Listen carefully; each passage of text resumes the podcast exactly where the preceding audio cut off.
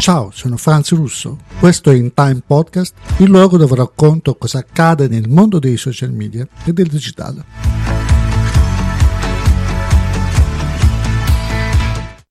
I problemi di Twitter non accennano a diminuire, in realtà sarebbe difficile pensare che scompaiono da un momento all'altro quando il personale si è ridotto dell'80%, quando Twitter trova difficoltà a pagare i servizi in cloud ad Amazon. Sapete che in questi giorni se ne è parlato molto.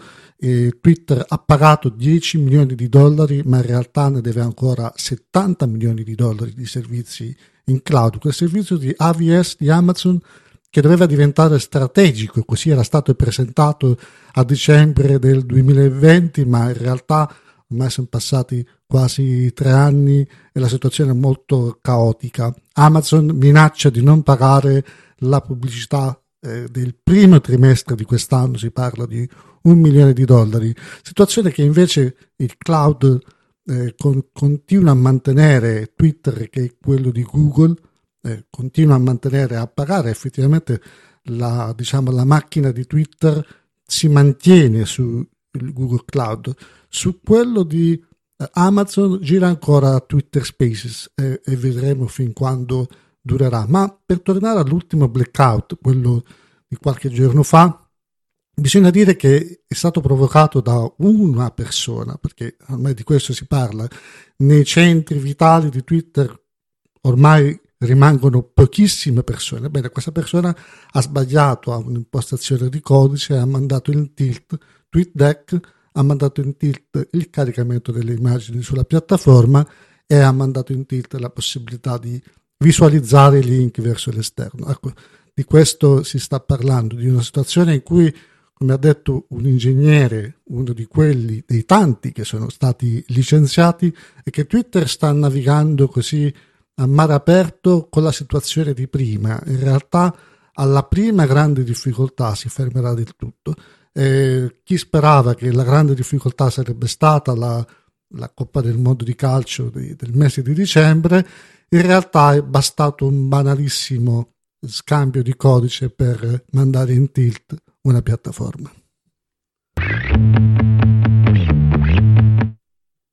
E si è parlato molto anche in questi giorni di TikTok, del fatto che tante istituzioni governative abbiano deciso di uh, intervenire e uh, invitare i propri dipendenti, i propri funzionari a cancellare dal proprio smartphone l'applicazione perché minerebbe la sicurezza. In effetti ci sono grandi discussioni e grandi allarmi e preoccupazioni da questo punto di vista.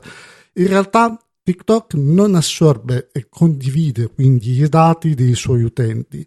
Un, uno studio recente di Gizmodo ha dimostrato come in realtà TikTok condivida, o meglio, assorba dati da oltre 28.000 applicazioni. Ciò significa che condivide lo stesso quello che in gergo viene definito SDK, cioè questo tool di strumenti che permette il passaggio di dati anche da applicazioni diverse ed è questo il vero, il vero problema, oltre al fatto che TikTok ha ammesso circa ormai tre mesi fa di condividere i propri dati con le altre sedi centrali di ByteDance, le altre sedi centrali, insomma le sedi che sono di, così sparse un po' in tutto il mondo, inclusa, inclusa anche quella cinese. E da qui il vero motivo e vero, eh, le vere preoccupazioni che nascono riguardo a questa condivisione di dati.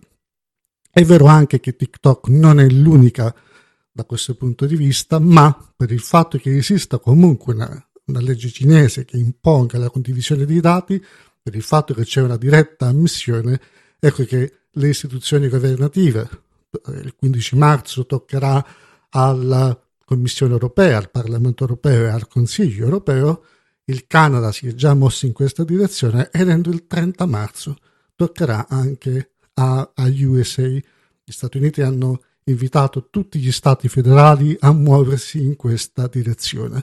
Certo, tutto questo avviene in un contesto internazionale, geopolitico non proprio tranquillo, quindi rischierebbe un po' di minare ancora di più i rapporti internazionali. Io sono Franzi Russo, questo è In Time Podcast, vi invito a condividere, a mettere like, a impostare l'alert dove più uh, vi è comodo ascoltare questo episodio e noi ci sentiamo alla prossima occasione.